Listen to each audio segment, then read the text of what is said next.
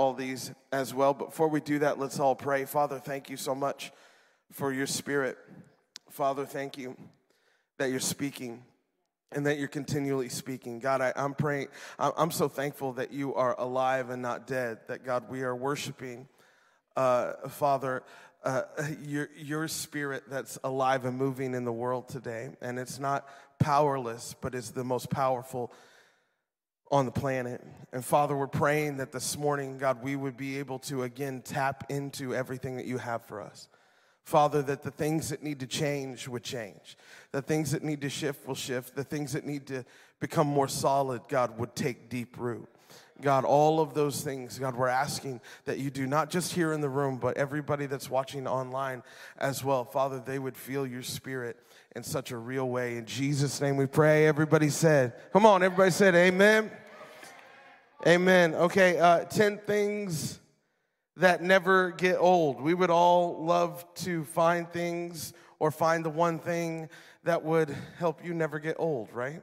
Right? Yes? Yeah. Yeah. Some of you be like, yes, please.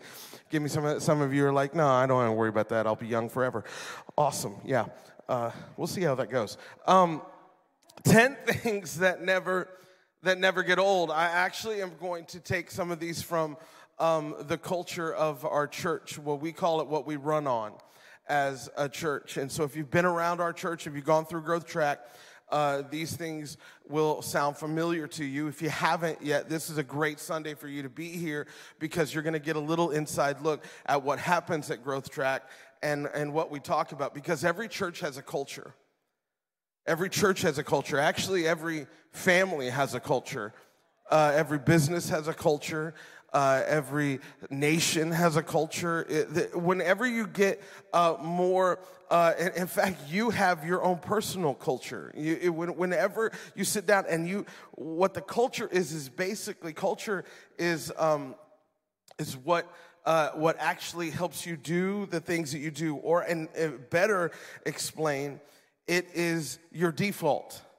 So uh, we we got to understand when we're in a different situation, when you're in uh, maybe um, when you you go to a different family's house, maybe they do things a little differently than you did, and that's a different that's a cultural shift. And so for some of us, maybe we came came to this church and we saw some things that were going on. We're like, whoa, I've never seen that before, because there's a different culture, and, and culture can be toxic or t- culture can be very life giving. And so, what we're trying to do at our church is we're trying to make sure that the culture that we have as a church family is very life giving. That's what would honor God. And, and, and, and most people would never set out to say, I want to have a toxic culture in my family. All right? No, no one really sets out to do that. But sometimes when you don't pay attention to the things that you need to pay attention to the most, uh, toxicity comes a lot of times by just apathy.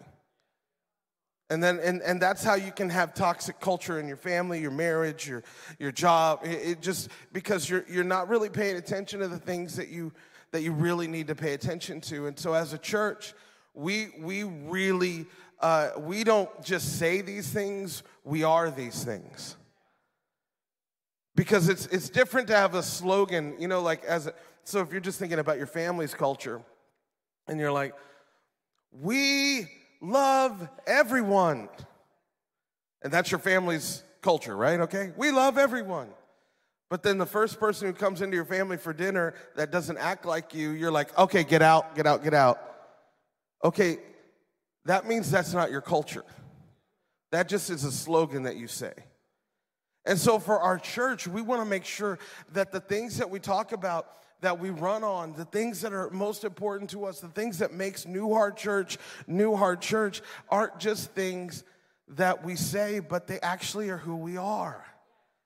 That's what makes culture so so uh, strong, and that's what, and, and especially when it's life-giving culture. So I just want to talk about these ten things. You can write these down. We're to go as fast as I can. Uh, number one, we listen, then lead. We listen, then lead. This all stems from having a teachable heart. We want to, as a church, have a teachable heart. It is very hard and difficult to learn when you think you know it all. Right? This is this is hard. This is and this is why you can get frustrated when you're raising a 4-year-old and you're trying to teach them something and they're like, "No, no, no, let me tell you." And you're like, "What?" Like from a very young age, we start growing up in this ideology that thinks that we know it all. But we got to understand to have, and we have to have a teachable heart. Are you hungry to learn? Do you walk into different situations always talking about what you know instead of asking questions? Where, where is your heart? If you ask more questions, you'll probably learn more things. And so it's really important to have a teachable heart. You listen. You listen to things around you. You listen to people that have been before you. You listen to people that you maybe not would have listened to before. You keep a teachable heart. When you do that, when you listen, and then at the same token, you're ready to lead when it's time to lead. Because you've listened, now you're ready to lead. But so many times we think, oh, I just got to go out there and lead. I just got to go out and do it. But you haven't listened enough, so you don't have enough wisdom wisdom to do the things that you need to do to lead. Uh, and and uh, adversely, sometimes we listen, but we listen too much. We just sit and sit and listen and listen and listen and heard really good things. But the time that it's uh, about time for us to lead, we don't take that step into the unknown because we're just sitting back wanting to hear good things, hear good things, hear good things, but never act on them. That's why, as a church, a part of our culture is we listen, then lead. We put them together. We keep a teachable heart, but ready to step into something when we need to step into it. Okay, number two, generosity is our privilege. Generosity is our privilege. Proverbs 21, verse 26 says this. I love this scripture. It says, Some people are always greedy for more, but the godly love to give. The godly love to give. Generosity is our privilege. I have been in churches where generosity is a mandate. I've been in churches where generosity is for a chosen few. I've been in churches before where generosity is made to happen in people's lives. But I want to make sure in our church it's looked at as a privilege. I get to give. I, I, I, get to pour into the house of God. And, and, and let me tell you, tithing, when we, when we talk about tithing, I, I, I want you to see this that, that tithing is a very specific part of being generous. Because there are people that are generous that don't tithe. Just so you know, there are people that are generous who don't tithe. They're generous to different things and different organizations and all that, and that's wonderful and great. And, and just so you know, generosity, God always blesses generosity, whether you love Him or not. God will always bless people who are generous. So, so just so you know, there is blessing, but there is specific blessing that happens in your life when you are generous with God. And that's, I just want you to see this. That's what tithing is. Tithing is saying, I'm generous to God's house. That first 10% that God has given me, I'm generous to God's house because it's specific to the kingdom of God. And I'm telling you, when you give like that, your life explodes into blessing.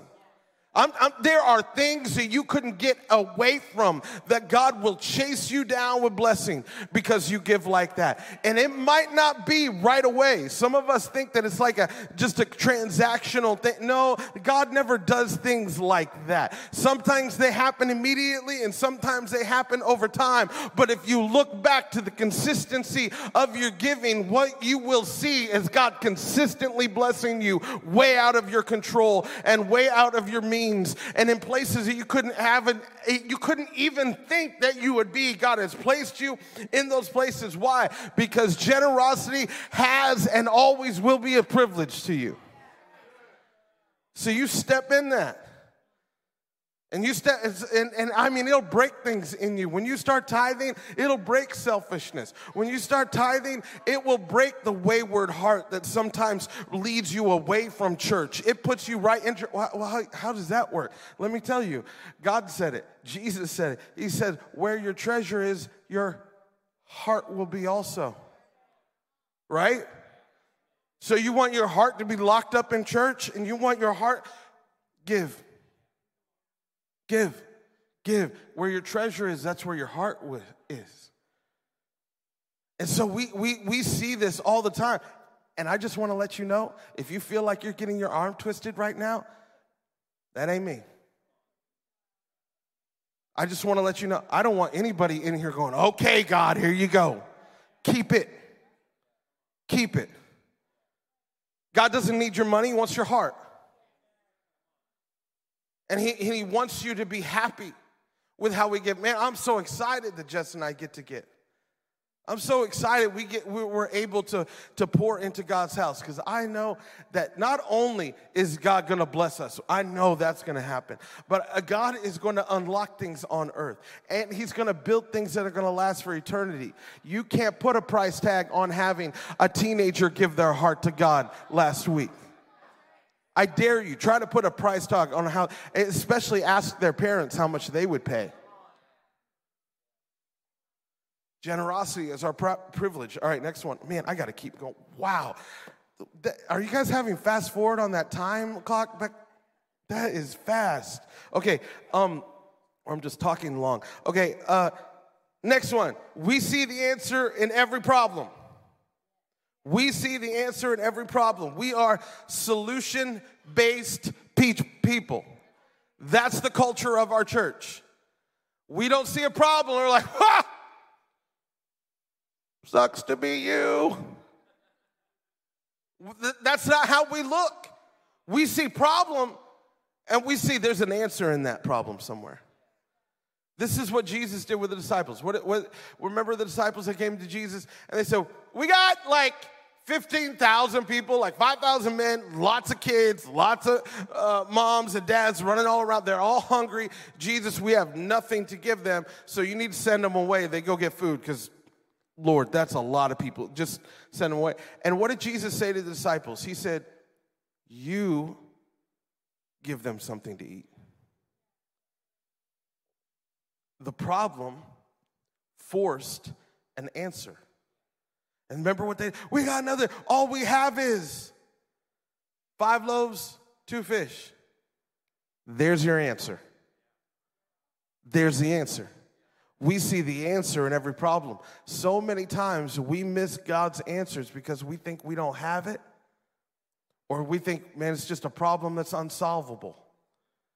But when we get, fa- this is the culture of our church. When we get faced with a problem, we're like, there's an answer here somewhere. There's something that God is going to squeeze out of this thing. It looks impossible, but there's an answer here. Something. It might look impossible with your family. It might look impossible with your kids. It might look impossible with a relationship thing that you're going through right now. It might look impossible financially, but there, I'm telling you, there's an answer somewhere. And, there, and we become detectives of the Holy Spirit, where we start looking every place in every corner where where is that answer going to, and all of a sudden it comes up, and the problem for force the answer, and that's where God started his miracle. Right there. Because we're, so what it does is we're not scared of problems because we know that there's answers there. All right, next one. We give honor. Romans 12 10 says this. Uh, I, I, love this uh, scripture. It says, Love each other with genuine affection and take delight in honoring each other. Take delight in honoring each other. We live in a culture right now where honor a lot of times seems like the ending of a good joke. We live in a culture right now where honor, uh, listen, you don't get a lot of likes on Instagram for honor. So, our culture that we live in, not the culture of our church, but the culture of our world is much more interested in dishonor. is much more interested in ripping something down. And I'll ask you a question What takes longer, ripping down a house or building one up? It's not a trick question. Yeah, rip it down. That's the easy way. And it's easy to rip something down. It's easy to see somebody's faults. Come on. It's easy to see somebody's blind side. It's easy to see where somebody is messed up. That's, that's an easy thing. And in a second, you could rip them down and rip them apart. But God asks us don't take that easy road, take the high road and start building people up. Start looking at the good things that are in their life, start honoring them. But we, we somehow we've got it twisted to where we think it's okay to rip all our leaders. And we think that that's what God's called us to do is to rip everyone who uh, God has placed in leadership, whether it be political or, or somebody uh, maybe in a, a family atmosphere or a church atmosphere or whatever it is. It's so easy to rip them down. But in this moment, God says, take delight. Romans 12 10, take delight in honoring everyone the people that are leading you, the people that are right beside you, the people that you're leading. We lead everyone and we honor everyone the same. And the reason we do that is because Jesus died on a cross for every single person, thus placing honor on every single person. And who are we to take that honor away? So we put honor on everyone. And we, we want to have a culture. So when you hear uh, people in our church saying wonderful, encouraging things about us. Or you hear other people talking about other leaders saying they're so great and they're so great. What? And you're like, what? What? This is like a brown nosing church. No, no, it's an honoring church because God's asked us to honor. Uh, and don't get it twisted. Just because you honor somebody doesn't mean that you're blind to their faults. Uh, you can see somebody's mistakes and still honor them. Un- unless you, you hold your honor only for perfect people. You'll be holding that honor for a long time. So then, if that's, if that's right, there's no reason for Romans 12:10 to be written, right? No. Take delight in honoring people. So just don't do it. Actually have fun doing it like delighted. Like, this is awesome. I love building people up. I'm not brown nosing anybody. I love honoring people. Like, I, I, I love the honor that Jess and I have received, even this last week, coming into being, uh, being lead pastors for 10 years of this church. That's awesome. I love it. But I also love looking at all of our staff and team and thinking, there's no way we would be here without them. Like you don't understand the sacrifices that they've done. And you, and, and you don't see the things that they've done. Uh, it, it, like they're just amazing, amazing people. And you all know that, but I just want to let you know that I, I am so, so thankful that I get to lead and serve an amazing staff team here at our church. Come on, let's give it up for our amazing pastors on staff. Incredible people. Listen, church, I don't want that to just be like a little hand clap. I want that to be like all the time throughout our church. I want to make sure that we get real comfortable with showing honor. But the problem is, I'll spend just a little more time on this one because it's so countercultural. Um, the problem that a lot of people uh, have with honor is they've seen so many, um, so many people, especially leaders, that have messed up and they think if I give my leader honor, that's just gonna give them more license to act any certain way. And that's just simply not true. When you honor people, what you're doing is you're believing, and this gets into another thing that we have in our church, you're believing the best in them and highlighting that. And you're, and you're honoring somebody actually takes your hand off of where you need to, uh, if I need to scoot anybody around. No, no, God, they're your leader. I'm to honor. God, they're the person that uh, I'm leading. I'm to honor them. I'm not to step on them. I'm to honor them. The friends that I have that are peers, I'm to honor them. I'm not to try to jockey for position of who's better. I'm to honor them.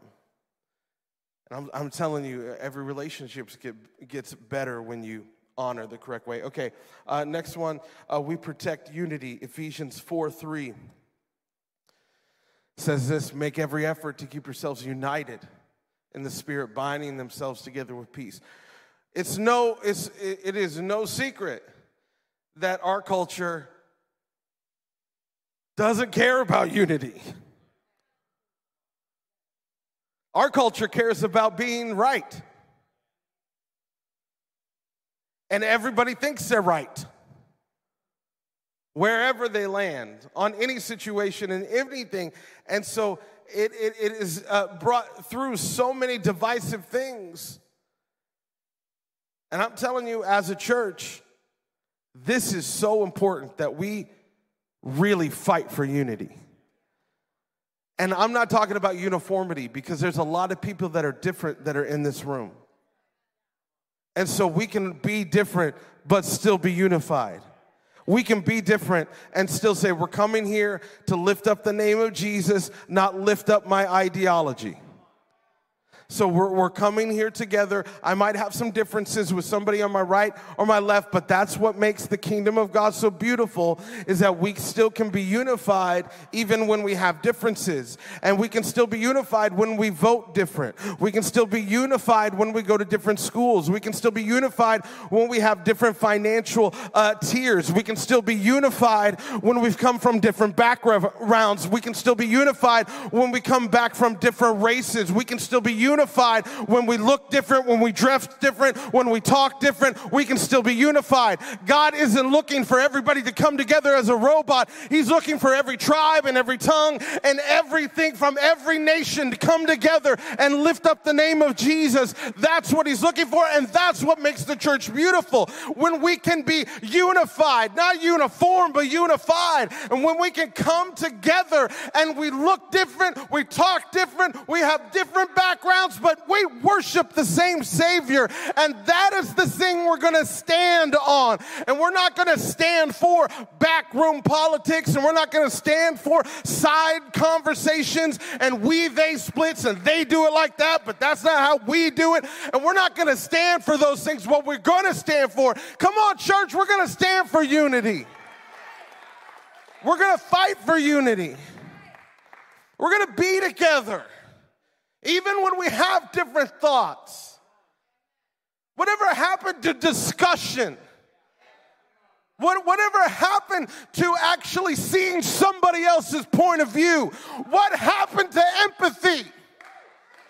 Where you live in somebody else's skin, not trying to let them hear what you have to say and win them over because you have a good idea. It's destroying unity. And somehow, some churches have swallowed this pill, and their pastors are playing to a base. And the more they talk about one thing, the more their base gets excited. Then all of a sudden, their church looks just like them, and dresses just like them, and talks just like them. And nobody's different, and nobody's diverse, and you might say, Oh, I got a great church. No, no, no. You have a church made in your image, not God's, and it doesn't look like church and it doesn't look like heaven. And so I'm gonna be really good at listening because I know listening is the biggest tool that you can have when you wanna stand and fight for unity. Screaming louder to have somebody hear you will not help your unity. I could take a long time on that. I'm going to downshift because it's getting hot. I just hate, I, I hate, I hate division so much. I hate it. There's no room for it. And I hate that we as churches sometimes have just let it be and been okay. Uh, no, I'm not going to talk about any more of that. Okay, um, we'll be known for what we're for, not what we're against. We're going to be known for grace. We're going to, come on, church, we're going to be known for second chances. We're going to be known for love. We're going to be known for accepting. We're going to be known for, listen, and when I say those things, some of you might think, oh no, he's lowering the bar. No, I'm not lowering no bar. Loving somebody through their sin is one of the highest bars you can have. Loving somebody through their mistakes is one of the highest bars you can have in life. And where you can say to somebody, I might not agree with everything that you're doing, but that has nothing to do with my love and worth and value that I put on you.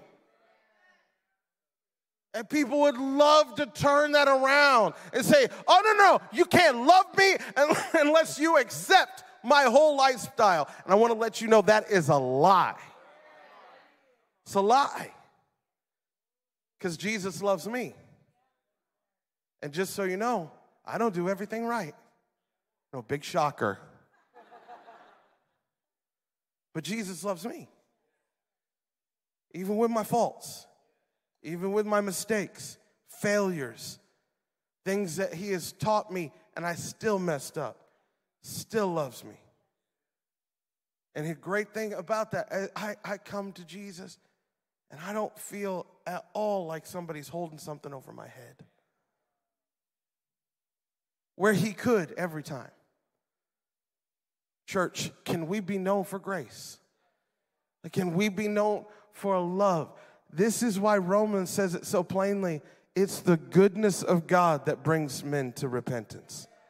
The goodness of God that brings people to repentance. It's the goodness of, not the judgment of God. Come on not the judgment of God. You don't have to sit there and judge people and let them know how terrible they are. Listen, the enemy is already whispering how terrible they are in their ear already. Don't join him. It's the goodness of God, it's the grace of God. You're gonna give people a license to just do whatever. It's gonna be wild in your church. They're gonna be doing stuff and posting stuff and their things and all that. And what are you going to do? How are you going to control that? I don't control it.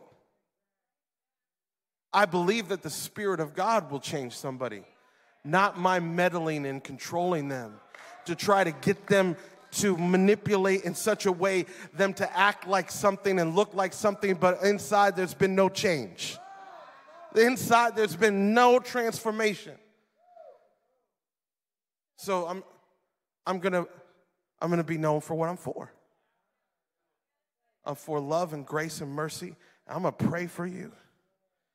I'm to love you. Instead of a church that's known for, oh, you hate these people and you hate these people. You hate, and I can't believe that you hate this political person. You hate this. And you, all right, keep saying all that. You, you can paint me with that brush all you want, but I know that for our church, we're not hating anyone. We're loving them, we're showing them grace and your mercy, and believing that God can change them, and I don't need to. All right, next one. We are owners.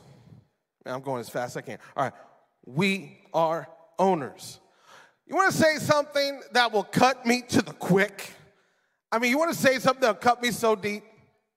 Here, here's the one thing that just gets me. I mean, it just deflates me. I just feel like I got shot. I didn't even didn't see the gun, but I got shot when somebody says, Your church is so awesome. Oh, what you're doing is so great. Oh, I just, it just kills me. I walk back like I got rejected at prom. I mean, I just feel so terrible like, what? Because what I want to hear is say, My church is so awesome what we're doing is so great.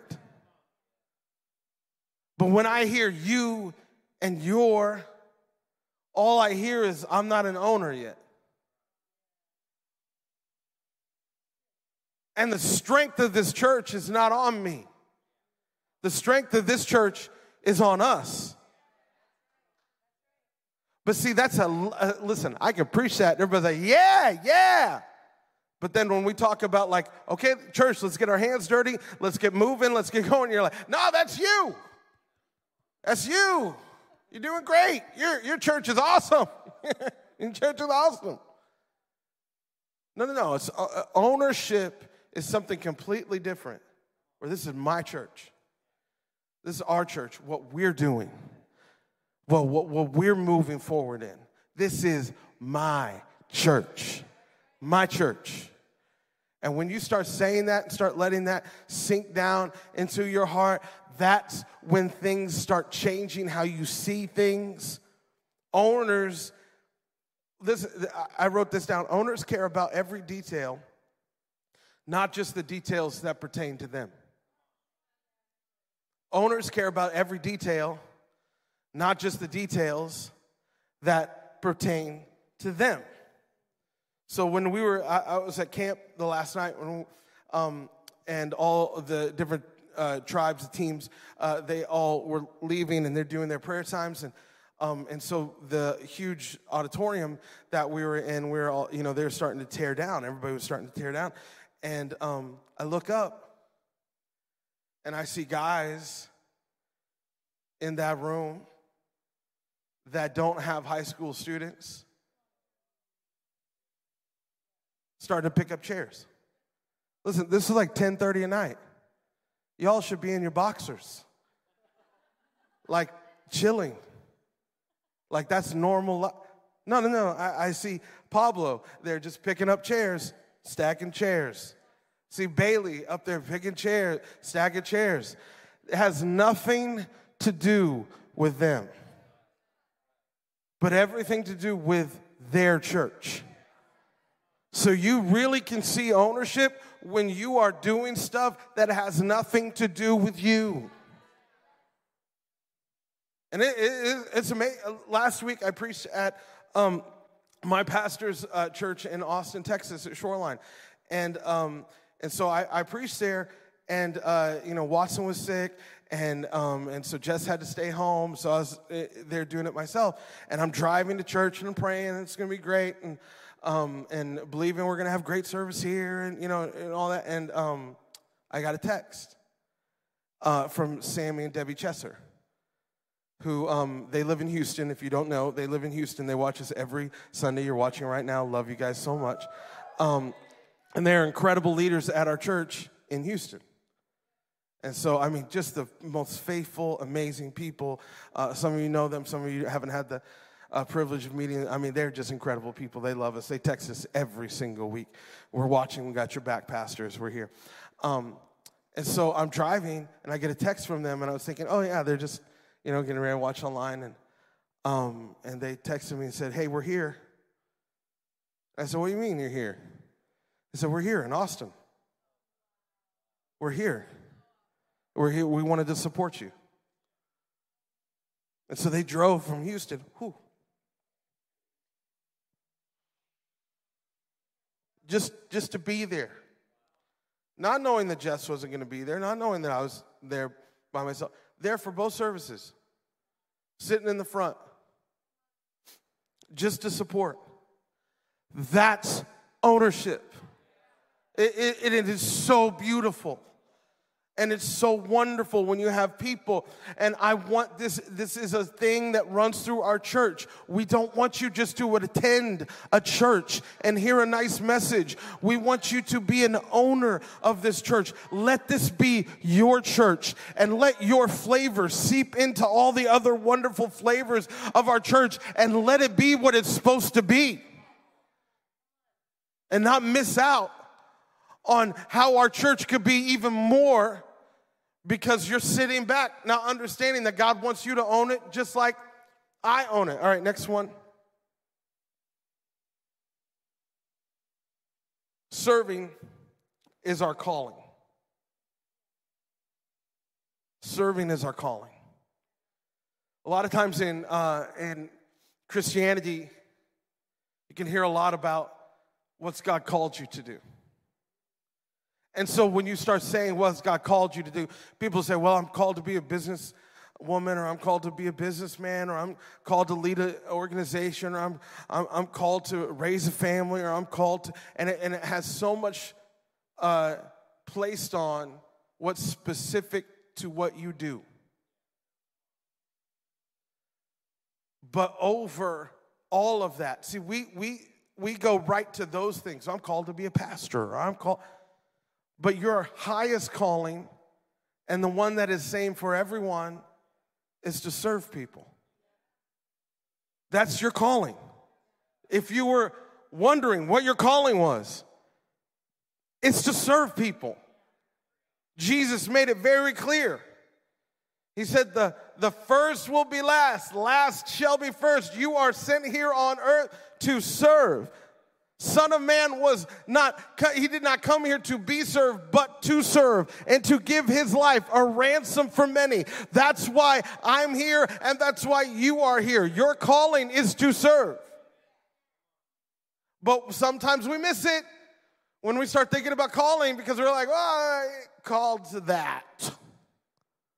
Well, is it serving somebody? Well, yeah, but well, then you're called to it. No, but I'm not good at that.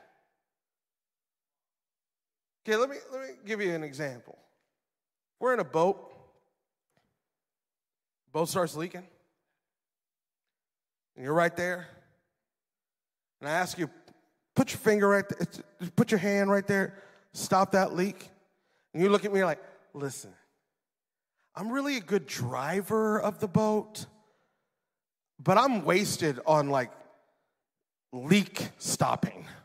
Like, I mean, I'm not good at that. I'm not, I'm not called to that.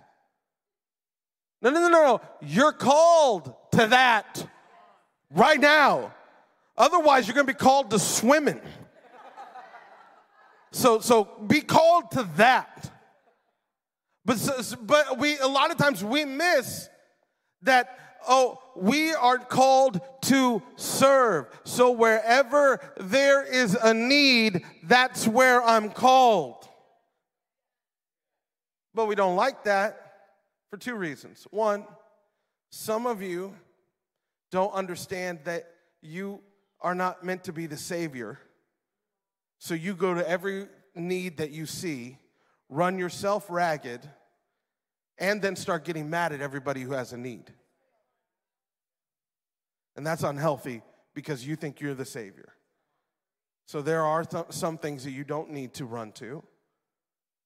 And then the other thing that makes that unhealthy is some of you take that message that I just said and take it to the extreme and say, oh, they got it, they, they got themselves in that mess, they're gonna have to get themselves out. I'm not wasting my life, and my energy is so precious. And I've got to be, you build so many boundaries, your world's like this. And you think you're being healthy, but no, you're just being selfish. And it's hurting you because you haven't learned, you haven't reminded yourself, my, sir, my calling is to serve. So get out of your wonderful little two by two and start serving where it doesn't even matter to you or your calling. Just serve somewhere where no one even knows you and just help. But also, don't run over there and think you're the Savior and have to serve everything at every time and destroy your life and other people's in the process. It's, it's a balance here that is hard to keep. But the easiest way to do it is just God, I just need your help. I need your help, God, so I can serve the best way I can. I don't want to get selfish, but I don't want to get burned out, so help me so I can serve. Because I know that, come on, our culture, serving is our calling. We serve. And so there's moments that aren't going to burn you that aren't going to burn you out that are just going to help you not look at yourself. So take them and say, "Oh, let me you go first. You do this. Here, let me help you." That's that's a part of our culture, not at, a, at our church. We don't want to make that just a slogan. We want that to be a culture. Uh, next one, we believe the best. We believe the best. We don't look at people with a side eye. We believe the best in them. And, and you know, that's not a positive spin. You know what I'm talking about? Oh, y'all oh, just, you know, like extra positive. We believe the best. No. I, I say that because I have faith for someone's future. Not, I'm not trying to spin nothing. I have faith for your future. And I believe that there is best in your future, and I believe there's best in my future. And I I want to believe the best in people, not the worst. I remember this so so clearly in college. Uh, we had this guy on my floor. I was a chaplain, and he was just, man, uh, he he had a lot of issues, and and it was causing a lot of issues. And um, You could just see his life just going in a downward trajectory, and he was trying to take as many people with him as possible. And he was frustrating me, and, and I was having a conversation with him, and then talking to somebody else, and they were like, "Man, I love, I love Corey so much." And I said, "Yeah, I do too. He's, I want to punch him in the throat, but yeah, I love him too." He was like, "Man, I just tell you, it's just a matter of time." And I was like, "What?" Matter of time before he is like one of the biggest lights on this campus. And I was like, What? And he was like, Dude, do you see how many people he's got with him? Imagine when it comes time, when God grabs a hold of his heart, what is going to happen in his life and what is going to happen with so many people. I want to tell you that was one of the first times that I actually saw the power of believing the best in somebody. And it changed my perspective on how you see people. Because a lot of us, we, we, um, we lead and we see people by their history. And God looks at us not by our history, but by our future, what it could be. Thank God, right? That He doesn't look at us by what we have done, but what we can be. We believe the best. Last one here. We're planted in church. Psalm 92 13 says, For they are transplanted, transplanted to the Lord's own house, church, and they flourish in the courts of our God. The NIV version says that those who are planted in the house of God flourish in the courts of God. Um, I I'm uh, not a gardener, just so you know. Uh, I can kill more plants than um, keep them alive, but but I um, I remember uh, talking with somebody at Lowe's about some stuff and my issues, and um, they were saying this too. And they said, uh, just make sure wherever you plant these, you really want them there because uprooting them and putting them in someplace else over time is so much trauma on the plant that a lot of times they will stop growing right, right where they are or they will die. And it, the, what, the word that hit me out of all that was trauma. They were like, it's, tra- it's traumatic when you dig up roots and put it. And I just wanted to say to all of us this is why God's word says those who are planted in God's house flourish. Where you say, I'm not going anywhere else, I'm staying right here. Not, not because everything's perfect, but because I'm planted. And a lot of times we get those confused. We'll stay planted as long as everything is perfect. Right? But that's only hurting you. And so let your roots go down deep. If you, you haven't been here for a while and, and, and like you're just starting to become a part of our church, let your roots go down deep. We don't have perfect people here. There's going to be some people that are going to be like, "Oh, wow, that was weird," or "That was that, yeah." You're going to have some of that, but still, let your roots go down deep and say, "We're going to stay here. We're going to see our family grow here, and we're going to see our families become friends together. And we're going to live our lives together, and we're going to have this history together, and we're going to see God's miracles together. And we're going to be able to cry with each other. We're going to be able to uh, thank God together, and we're going to be able to look back on." Years and years of God's faithfulness together. And we're going to look and say, look at our lives and how they flourish. And they flourish because we are planted. Where everything else screams at you to uproot, plant. I'll say this last thing and we're going to worship. If you would stand, stand to your feet. Um, I was, uh, I, this is a story from camp there was uh, a high school student that um, they, for whatever reason, they they were just all locked up. And um, throughout the week, they were they were kind of fighting through some stuff. And uh, the thing that unlocked this high school student was them looking to another leader that was planted in church, that they have seen since they were a little kid, still be here. And uh, they named this leader Evan.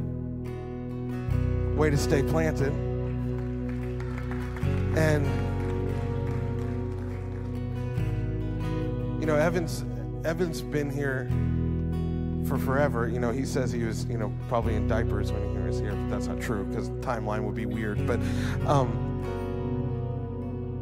but I've seen Evan grow up from being in kids ministry to going all through our youth, and now leading in our youth group. And his faithfulness and him staying planted was the catalyst for somebody else and and to say, "Hey, I can trust. Hey, I can open up." Hey, do you know how many people are going to be able to say that because of your faithfulness? And because you're going to stay planted? And because you're not going to leave and go anywhere? Listen, there are so many people in our city and surrounding areas that need this church and this kind of culture but some of it will be stunted if you uproot because you're supposed to be a part of it. So stay the course, stay planted, and let's throw even a bigger party the next 10 years. And look at what happens in our life. And look at what happens because those who stay planted in God's house, man, they flourish. And so I just want to take this moment. We're going to sing in just a second. I, I want to take this moment to really let's reflect on how thankful we are for what God has done in our life and believing what God is going to do in our future. Man, God has done so many things already in your life. This is a moment to say, man, God, I, am so thankful and so excited for the future. So, all over this room, come on, church, let's lift up the Spirit of God in this room. Right here, right now, you're watching online, let's lift up the Spirit of God. If you would, let's lift up our hands all over this room. All over this room. Let's lift up the name of Jesus. Come on, church.